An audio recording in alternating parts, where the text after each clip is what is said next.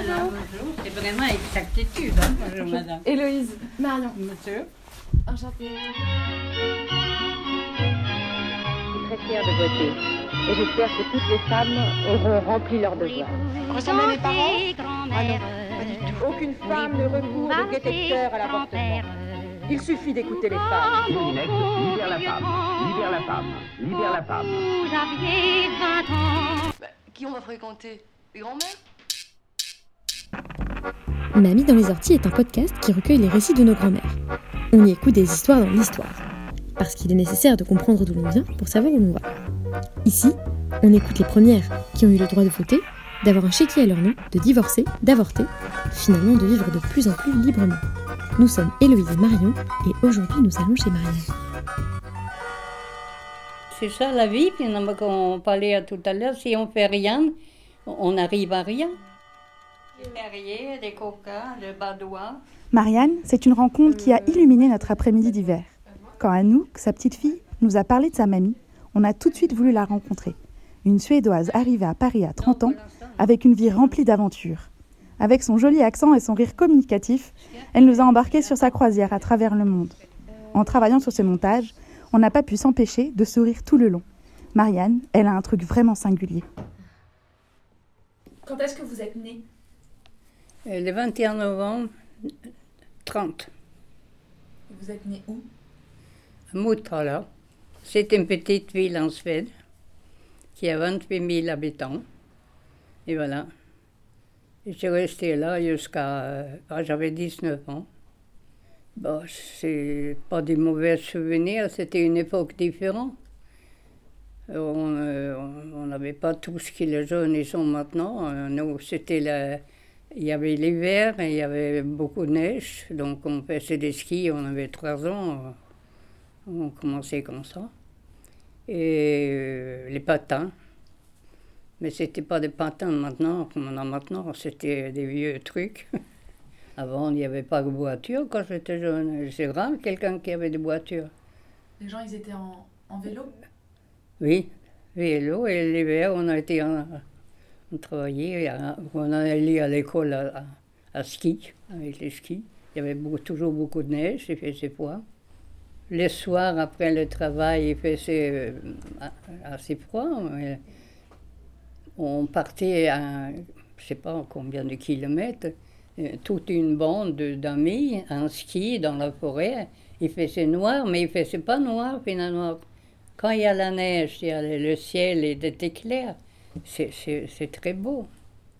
Et moi, j'étais très durement élevé, il faut le dire, parce que je n'avais pas droit d'y aller danser, je n'avais pas aller... Il fallait rentrer à 10 heures le soir. C'était pas très gentil, mes parents. Mais en fait, j'avais peut-être raison. Ils avaient peur que je rencontre un garçon, que je suis enceinte, ceci, parce qu'on n'avait rien en ce moment-là. Il n'y avait pas de, protection de quoi que ce soit. Il y avait beaucoup de jeunes de 16-17 ans qui étaient enceintes et ils s'étaient obligés de se marier et tout. Il n'y avait pas. Mais on parlait pas beaucoup. On parlait pas beaucoup de sexe. On parlait jamais d'ailleurs. C'était. c'était euh, Et euh, ma mère m'a expliqué que j'avais quoi? J'avais 12 ans à peu près. Mais j'avais des copines que j'avais pas droit à voir qui étaient plus âgés que nous et qui faisaient des bêtises. Alors on a été deux, deux, deux amis comme moi qui, qui avaient des parents qui parlaient pas des trucs comme ça, mais nous on savait tout. Alors ma mère, elle, m'a pris un jour, elle m'a pris à... On, on a parlé tous les deux, elle dit, tu sais Marianne, maintenant, je vais quand même t'expliquer parce que tu, tu, tu grandis, tu vas avoir des, euh, des règles, tu vas avoir euh, rencontrer des garçons. Bah, tu peux toujours y aller, moi je connaissais tout. Alors, elle, a, elle a dit, mais il faut faire, euh, il faut faire attention, tu sais, le plus que tu dis non à un garçon, le plus il court après toi, et plus il te respecte. Et finalement, bon, moi j'ai rigolé quand euh, j'ai dit, moi je connaissais ça avec la copine. Donc, il ne s'est pas éduqué, on avait, c'est vrai, on n'avait rien. On n'avait pas du tout. euh, on parlait pas. Mais c'est une époque, c'est, on que je suis née il y a 200 ans. En fait, on n'avait pas la guerre. Parce qu'il y avait la guerre, c'était en Finlande et, et euh, en Norvège. Et nous, on est au milieu. On n'avait pas la guerre. Mais on récupérait beaucoup, beaucoup d'enfants. Et moi, je sais, mon père, il faisait moins 40 en hiver, quelquefois. Pendant Et mon père, je me souviens, ma mère, elle pleurait souvent. Parce que mon père, il était au front. Il on ne savait pas si on va avoir la guerre ou pas. Il était dans le sud de, France. Quelquefois, elle ne savait pas où elle était. Il était parce qu'évidemment. Moi, je me souviens, une fois, j'avais, j'avais 10 ans, c'était à 40. Euh, il disait qu'on avait un, le chemin de fer qui passait dans la ville. Ils se sont dit que ce soir, il y, allait, euh, il y avait le train avec les Allemands qui va passer la Suède pour aller faire la guerre à Norvège. Et là, je ne me rendais pas compte en ce moment-là qu'est-ce que c'était finalement. Mais euh, même, peut-être même maintenant, il y a beaucoup de disputes avec le, le- qui ne supportent pas la- pourquoi la Suède il a fait ça. Petite précision historique. La Suède est restée neutre pendant la Seconde Guerre mondiale. Elle a malgré tout laissé circuler des trains allemands et accueilli des réfugiés. Donc j'ai une enfance euh, bien heureuse. J'ai joué aux poupées, comme tout le monde, comme toutes les filles. J'ai volé les poupées avec des cheveux, parce que j'avais 6-7 ans. J'ai commencé déjà de vouloir faire des coiffures. Et j'avais déjà ça dans la tête que je voulais être dans la coiffure. Mais j'avais que, j'avais que ça dans la tête, il fallait coiffer. J'avais rien d'autre que ça. Et ça, évidemment, ça plaisait pas à mes parents. Parce que c'est pas, c'est pas très bien répété, les coiffeurs. On n'est pas très intelligent, on, bah, on est manuel. Mais moi, c'était les coiffeuses. Et les plus salés, les plus je voulais être coiffeuse. Et mes parents, les plus ils parlaient, les plus ils voulaient que je sois institutrice. Et ça ne marchait pas tellement. Enfin, je dis, si je veux être coiffeuse, je ne fais rien. Bon, enfin, finalement, euh, ils, sont, ils étaient d'accord. Et là, j'avais une euh, maman, elle avait une amie qui habitait à New York. Elle est venue une fois par an euh, dans la petite ville parce qu'elle était née là. Et elle a dit Oh, tu vas être coiffeuse, mais tu te rends compte sur le bateau, il y avait huit jours pour, pour traverser New York en Suède. Et là, là c'était fixé. hein. Il fallait faire les coiffures. Et c'est ce que je fais.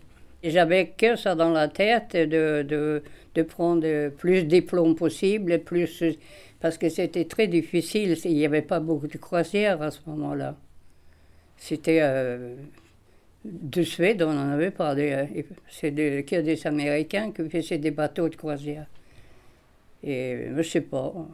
En ce moment-là, on n'avait pas des magazines pour, pour les jeunes et tout ça. Je sais pas. Moi, je rêvais de ça. J'avais 12 ans. Monsieur prof- l'instituteur, il dit ça à toute la classe. Maintenant, vous grandissez. Qu'est-ce que vous voulez, euh, qu'est-ce que vous voulez faire dans vos est-ce que vous savez envie de faire un métier? Qu'est-ce que vous voulez faire quand vous grandissez? Qu'est-ce que vous voulez apprendre? Alors, moi, j'étais déjà sur le bateau. hein. Et on a écrit, on écrit, écrit, tout le monde. ben, il a trouvé ça tellement incroyable que je savais ça parce qu'on n'avait pas de magazine. On avait, je ne savais pas. Alors, j'ai écrit. Il a trouvé, c'était bien. Qu'est-ce qu'il n'a pas fait? Il, il s'est mis des, bouts. Il a pris mes feuilles, il a tout lu, que tout le monde a, il a trouvé, c'était tellement bien. Moi, j'étais grosse, j'étais moche comme c'est pas possible. Alors, qu'est-ce qu'ils ont dit?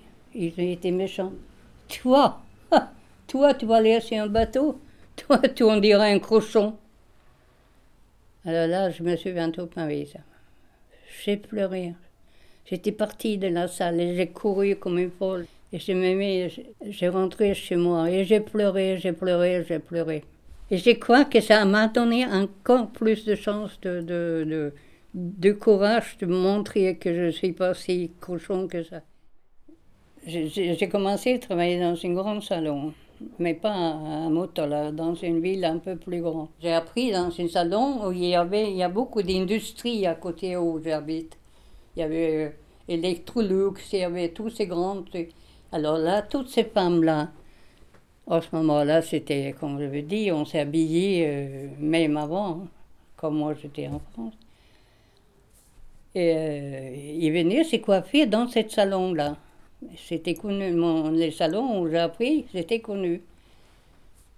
Alors j'ai voyé ces femmes-là, là, là, toujours avec des brillants, des trucs. euh, Oh là là, j'ai rêvé. Et je ne les coiffais pas, mais, mais je les. J'ai fait ces deux shampoings. mais je les voyais. Et, les voitures, il n'y en avait pas beaucoup, mais il y en avait quand même une ou deux qui avaient des voitures. C'était une femme d'un directeur, je ne sais pas quoi. Pour moi, une femme, ce que je voulais être. Parler anglais, avoir un permis de conduire, jouer au bridge. Voilà. C'était mon but. Il faut que j'apprenne à faire ça. J'ai tout appris.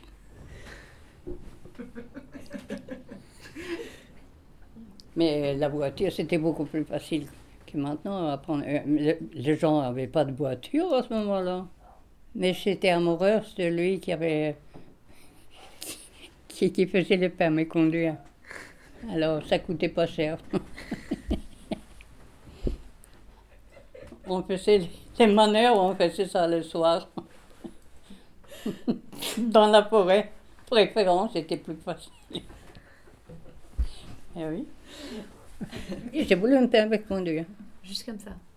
Oui, tout simplement. Je l'ai toujours d'ailleurs. Ouais, bah oui. Maquillée. Il n'est pas périmé. Non.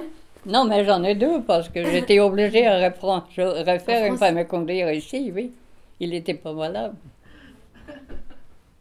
Non, j'ai pas beaucoup servi, évidemment.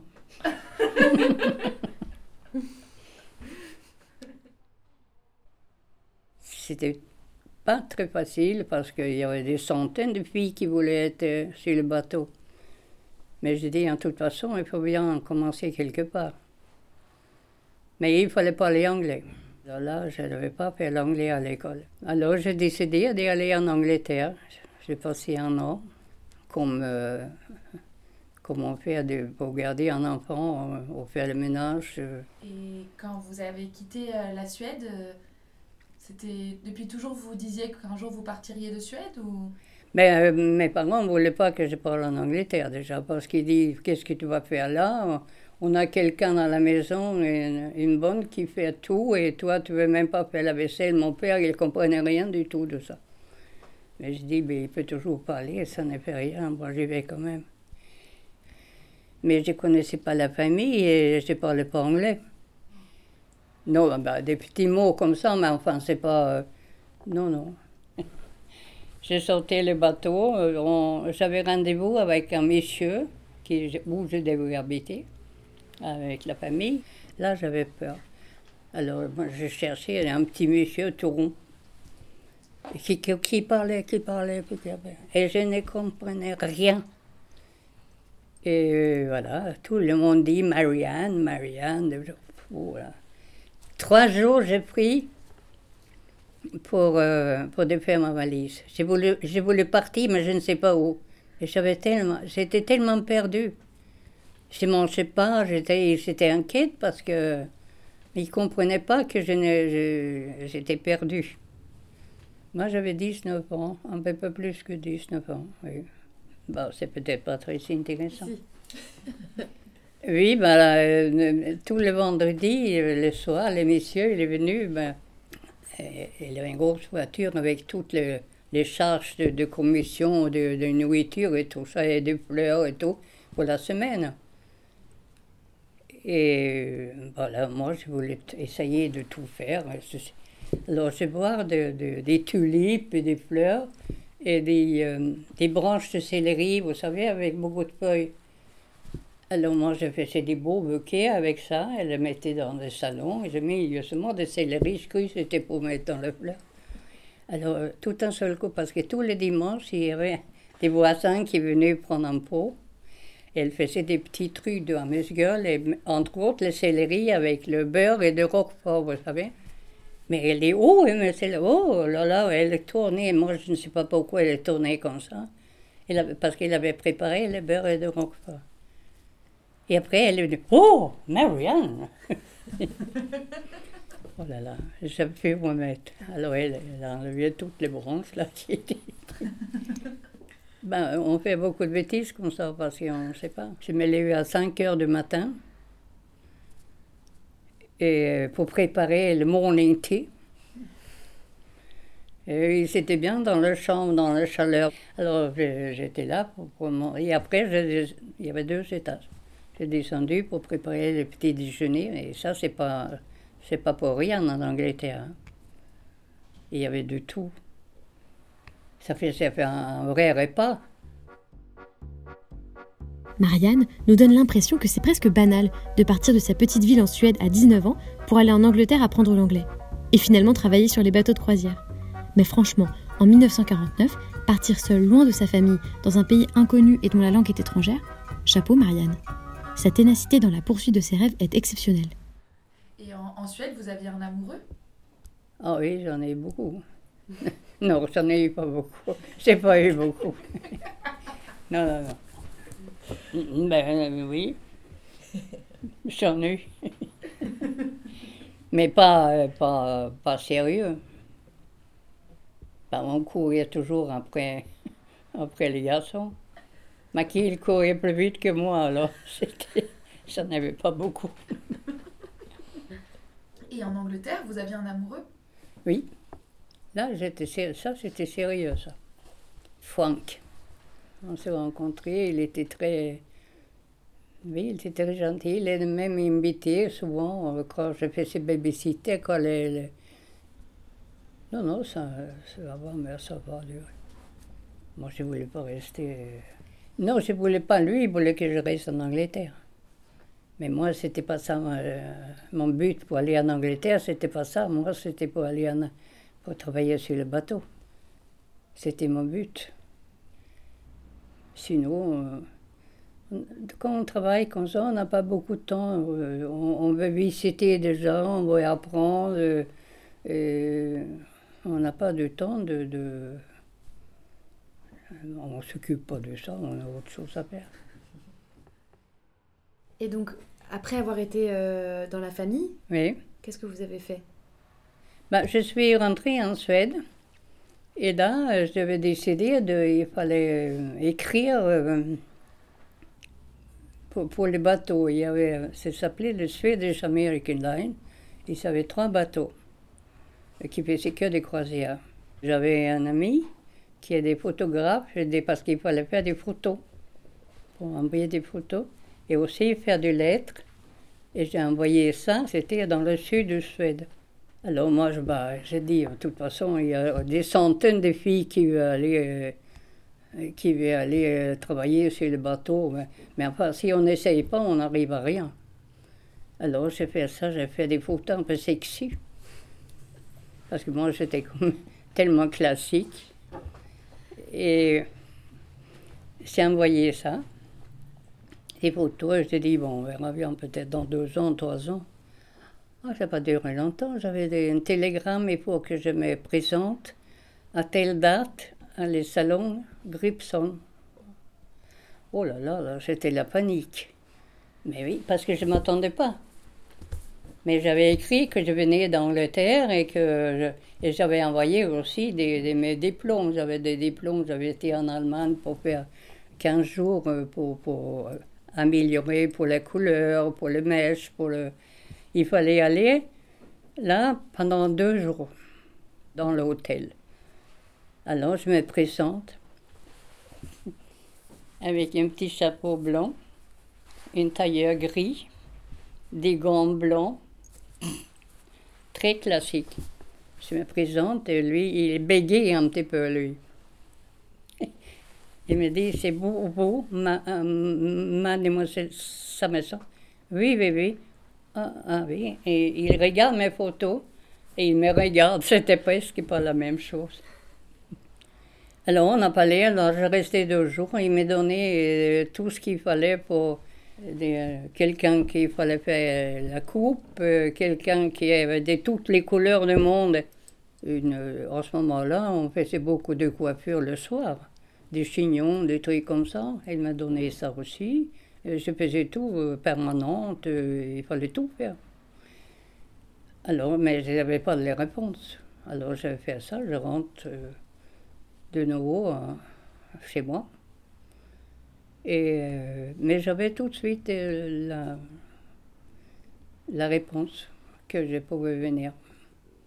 Alors là, c'était la panique aussi, ça, parce que je ne savais plus. Euh. Là, j'avais 21 ans. Alors j'ai commencé tout de suite. Et là, j'ai fait les premiers bateaux, j'ai fait Suède, New York, pendant plusieurs fois. Ces bateaux-là, ils faisaient le tour du monde. Et le tour du monde, c'était de New York. Et ça a pris, euh, ça prend trois mois et demi, la croisière. Et tout le monde avait envie de faire ça, évidemment. De toutes les coiffeurs sur les trois bateaux différents avaient envie qu'il ait dit. Il voulait. Et j'avais de la chance, il m'a, pris pour le tour du monde. Alors on est parti trois mois et demi. Alors il y avait les officiers qui étaient en haut. Et nous, nous, on était bas fond, là. Il y avait, vraiment, on était en bas, hein, sous l'eau. Ben, on ne restait pas là le soir. Le soir, on montait chez eux et on, faisait des ping-pong. Et les soirs, on ne peut pas rester dans un petit piole. On c'était tout petit. Hein.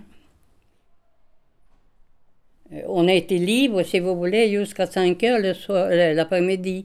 Après, il fallait être sur le bateau parce que les passagers reviennent.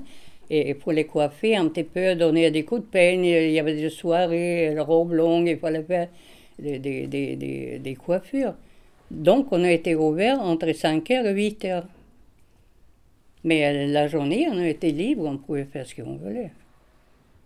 Et après, je suis venue dans un autre bateau, le troisième. Là, il était plus petit, beaucoup plus petit. Là, c'était des petits croisières. C'est là que j'ai rencontré mon mari. Ça, c'est toute une histoire. Il, lui, était directeur de croisière, c'est-à-dire il s'occupait de tous les passagers et tout ça sur ces bateaux-là. Il est venu de, avec un train, avec des passagers qui devraient faire le Cap Nord. Et nous, de bateaux, avec ces bateaux-là, on est venu des Antilles. Je me souviens toujours, bien sûr, sur le, sur le pont, parce que moi, je le voir, qu'est-ce que je veux coiffer pendant la croisière. J'étais avec l'infirmière qui, qui, mon mari connaissait avant. Et euh, on était, euh, on regardait hein, tous les deux. Et mon mari est venu avec tous les passagers derrière. Il me voit, arrête. Et il continue après. Et après, il appelle l'infirmière. Elle dit C'est qui ça? Est-ce que c'est un passager ou c'est quelqu'un qui travaille sur le bateau Non, elle était en salon coiffure. Ah, mais je veux me marier avec elle. C'est vrai, c'est vrai. C'est incroyable. C'est vraiment vrai? C'est vraiment vrai. Et ça, c'est. Bah, bah, ben, je sais pas, il, m'a vu et je l'ai plus. Oui, moi, je l'ai vu, oui, mais je ne l'ai pas vu comme ça, moi. J'étais amoureuse de commandant, moi. Alors, c'était toute une histoire. Alors, comme on vendait tout euh, dans le salon coiffure homme, on vendait beaucoup de. Ben, l'homme, de aftershave, il avait besoin d'un dentifrice, il avait besoin d'un brosse à dents, il avait besoin de ça. Il, il, mettait toujours la tête dans le salon coiffure. Il dit Mais comment ça va Il était un peu collant au départ. Maintenant, ça s'arrange. Et vous êtes tombée amoureuse de lui? Bah oui. Mais ça a pris un peu de temps quand même. J'étais. Euh, je sais pas. Euh, on travaille beaucoup, on n'a pas que ça à faire. Hein. J'ai l'aimé, j'ai l'aimé, les commandants. Et euh, on, a été, ça fait un an, on a été. Est-ce que vous vous souvenez du jour où vous êtes tombée amoureuse de votre mari? On ne peut pas dire petit à petit. euh, on se connaissait mieux et il m'a beaucoup gâté par les, les gentillesses, par le, les trucs qu'on n'a pas l'habitude, euh, comme dans, dans le bouquin romance. Et de, de- il était quand même un peu exceptionnel. hein. J'ai dû avoir 20 27 ans. Et lui? 26. Il avait 12 ans de plus. Il était en train de divorcer. Mais il n'avait pas d'enfant. Il n'avait pas d'enfant. Mais vous savez, on a une âge aussi, moi je ne sais pas. Je, je me trouvais comme une vieille fille. J'ai dit, je vais finir toute seule, moi. Parce que finalement, le temps passe. Et 27 ans, c'est quand même un certain âge. Et après, quand j'ai commencé de, voyager à New York déjà, au début, et à chaque fois on, pouvait, j'ai pris le train pour aller à Motala pour voir mes parents, mais j'ai j'ai rencontré aussi toutes les, les gens que je connaissais, et aussi dans ma classe. Et à ce moment-là, je, je m'habille- je m'ai habillée à, New York. J'ai acheté des trucs là. Alors, et quand je... Ah, tu es là, oh, quand- et tu as eu de la chance. Quelle chance tu as eu. Et j'avais envie de lui donner un bon paire de claques. Une chance, mais une chance, mais il faut faire ce que je fais aussi. Il faut aller euh, faire la vaisselle et le ménage à Londres pour rien. euh, et aller, euh, je sais pas, euh, me s'est débrouillé comme ça, c'est quand même du travail. Non, pour eux, c'était une chance. Là, quand on s'est marié, on parlait anglais. Oui. Parce que moi, je parle pas en pas un mot français, alors là, pas un mot. Même pas je t'aime, je savais même pas. On sortait beaucoup, c'est vrai. Ça m'arrivait de rentrer à 3 heures du matin et j'étais debout à, 6 heures. Mais on était jeunes. J'ai trouvé le Paris, c'était quelque chose. hein. Mais c'est, je trouve toujours aussi extraordinaire. On ne se rendait pas compte qu'est-ce que c'est beau. Moi, je me souviens, au début, là, mon mari, on partait euh, les dimanches matins, par dimanche matin à Paris. On se promenait au bord de la Seine, il n'y avait pas le, avait pas le, le truc, on n'avait pas de voiture en ce moment-là. C'était calme, c'était beau, c'était. euh, Les Parisiens, ils ne se rendaient pas compte. hein. Mais, mais j'aime toujours Paris, hein, ça c'est pas. Moi, ça me gêne pas s'ils sont désagréables ou pas. Je ne parle pas. L'enfant? Après le mariage, c'était Ah non, j'attendais 5 ans. 5 ans? Ben oui, je ne pouvais pas. J'étais. J'avais des problèmes euh, de, de, de comme on dit. Je ne savais pas. Je ne savais pas. On ne savait pas pourquoi je n'arrivais pas d'être enceinte. Et c'était ça. Donc j'ai eu peur pour rien, moi, dans la vie. J'avais peur d'être enceinte, donc je ne voulais pas être avec des garçons. Mais enfin, ils m'ont, ils m'ont, ça a pris six mois à peu près. Ben, il faut prendre la température tous les jours déjà. Et après, il fallait prendre euh, une espèce de, de, gélule. Et après, il faut aller dans une clinique. C'était vite fait pour le exploser de, de, de, trompe. Et il m'a dit que vous pouvez là, vous pouvez être enceinte maintenant. Et ça marchait. Mais j'avais 34 ans quand même. J'ai un fils. Ça s'est très bien passé. J'ai, j'ai travaillé jusqu'à 9 mois, presque 9 mois. 15 jours avant. J'étais heureuse. Et j'étais pas très, j'avais pas pris beaucoup de, poids. Comme je suis grande, il y avait des gens qui n'avaient même pas vu que j'étais enceinte.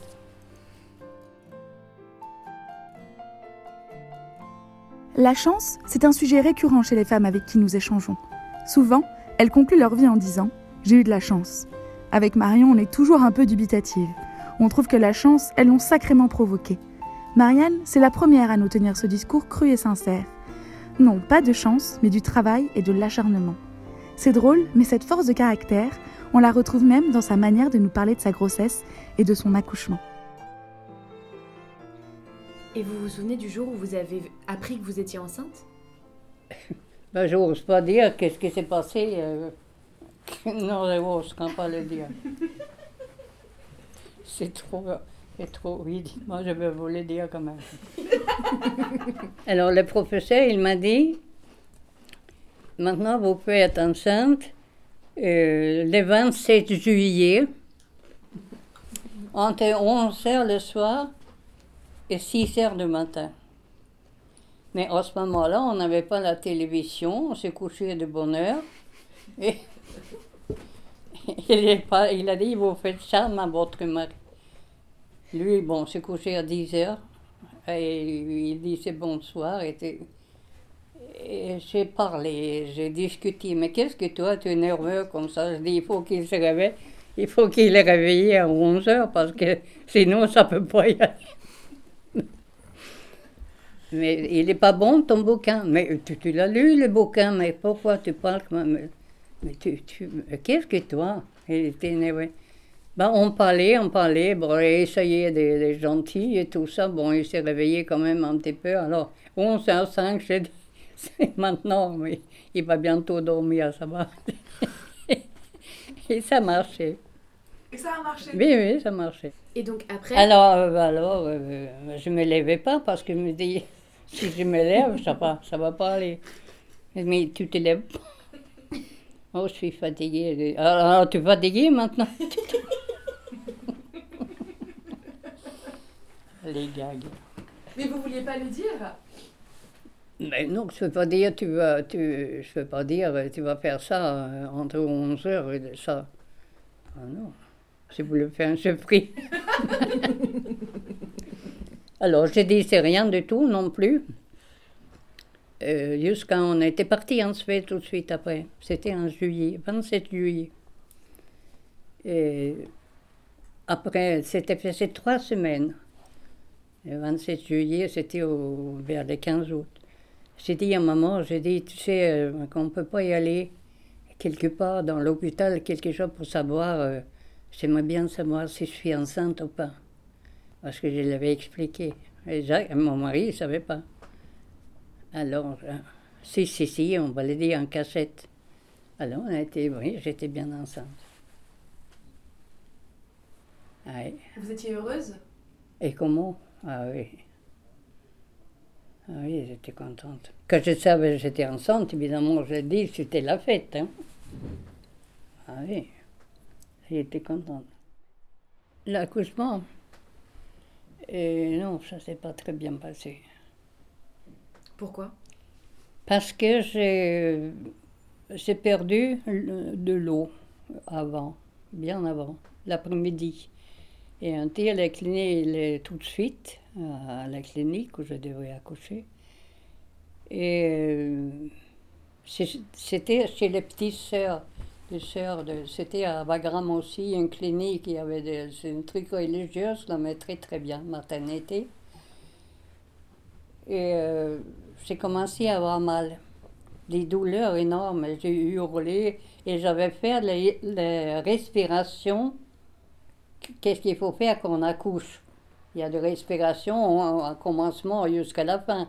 Et moi, j'ai commencé à respirer comme il devrait faire à la fin. J'ai commencé au départ. Et là, et j'ai hurlé, j'ai crié, j'ai- j'ai- j'étais vraiment folle. Et j'avais un client qui travaillait là, justement, après, je l'ai attendu. Il m'a, tout le monde m'avait attendu hurler. Et je me souviens, je, je me suis presque mais battue, si vous voulez, pour les, je savais, j'étais tellement désespérée, j'avais tellement mal que je ne pouvais pas me tenir. Et euh, ils m'ont donné quand même euh, une piqûre. Et ils, ils sont à la place que je devrais accoucher le matin, il m'a fait accoucher le soir, vers les 11 heures. Il est euh, et je ne me souviens pas tellement bien ce qui s'est passé parce que j'étais vraiment.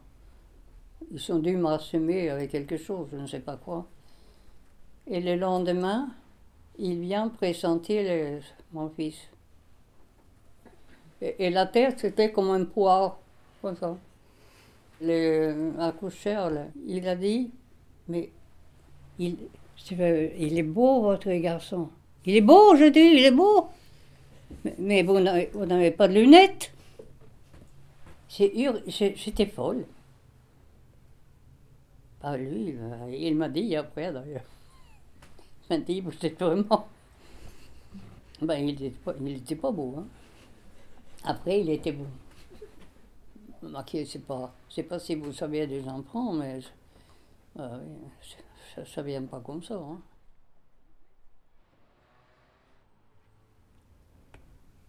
Il y a eu un problème, c'est pour le, mon fils qui.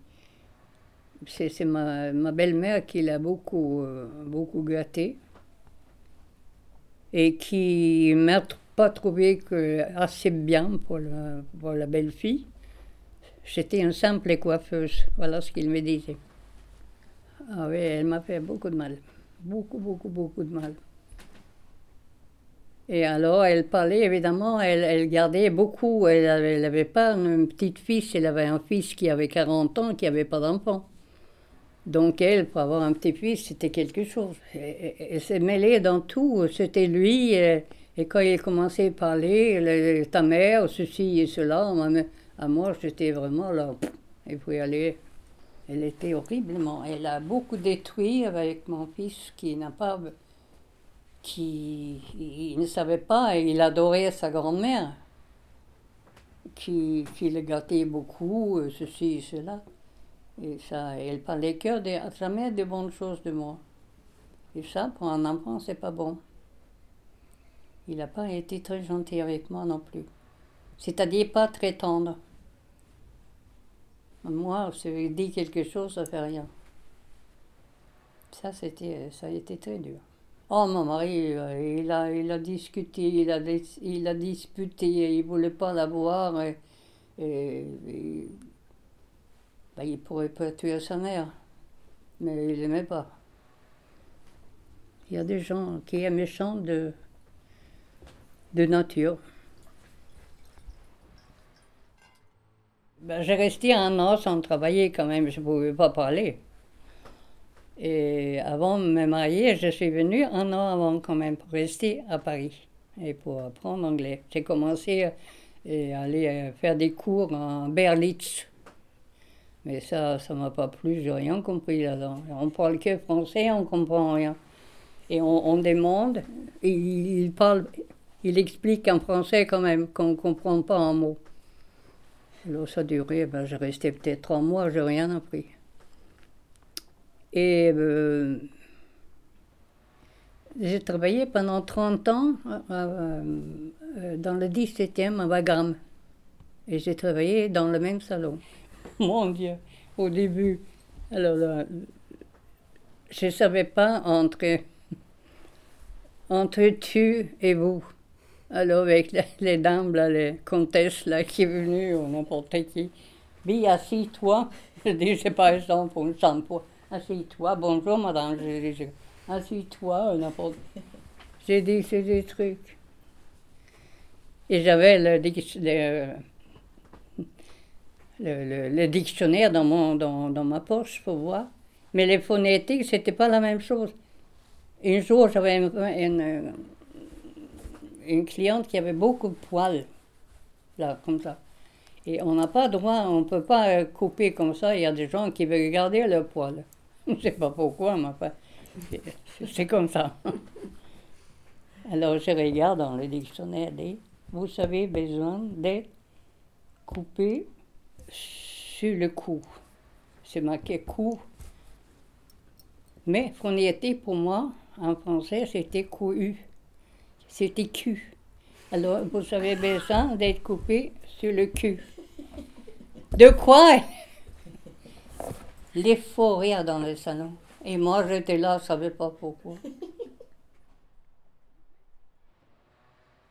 Les jours les, plus tristes de ma vie, c'est quand j'étais obligée d'aller euh, euh, arrêter de travailler parce que euh, j'étais à la retraite. J'ai travaillé jusqu'à 59 ans. Mais pas tous les jours. Parce que mes clientes, au fur et à mesure, ils meurent aussi, hein, parce que j'étais longtemps dans le salon. Moi, j'ai toujours... Et quand j'avais des vacances un mois, qu'est-ce que je m'embêtais la dernière, dernière semaine? Je voulais rentrer pour travailler. C'est une chance dans la vie. Bah oui, on a une belle vie. Beaucoup d'amis. À mon âge, c'est que j'ai beaucoup de chance d'avoir. On est encore trois couples. J'ai perdu beaucoup. On est encore trois. Mais ils sont 10 ou 15 ans de moins que moi. Donc, euh, ils résistent encore. Et ils ne m'ont pas laissé tomber euh, parce que mon mari est mort. C'est, c'était vraiment de bon amitié depuis 50 ans, depuis 40 ans. On est toujours ensemble. C'est j'ai beaucoup de chance, mais on rit beaucoup, on a beaucoup de souvenirs. L'apéritif à 7 heures le soir, ils sont toujours là à 1 heure du matin. Je pense que j'ai eu une belle vie. Mhm. Ça finit mal, mais enfin. Pourquoi ça finit mal? Bah, je sais pas très bien, enfin bon. Enfin, c'est normal, hein. On peut pas vivre. C'est les bras que vous allez vieillir. C'est pas si drôle que ça. Hein?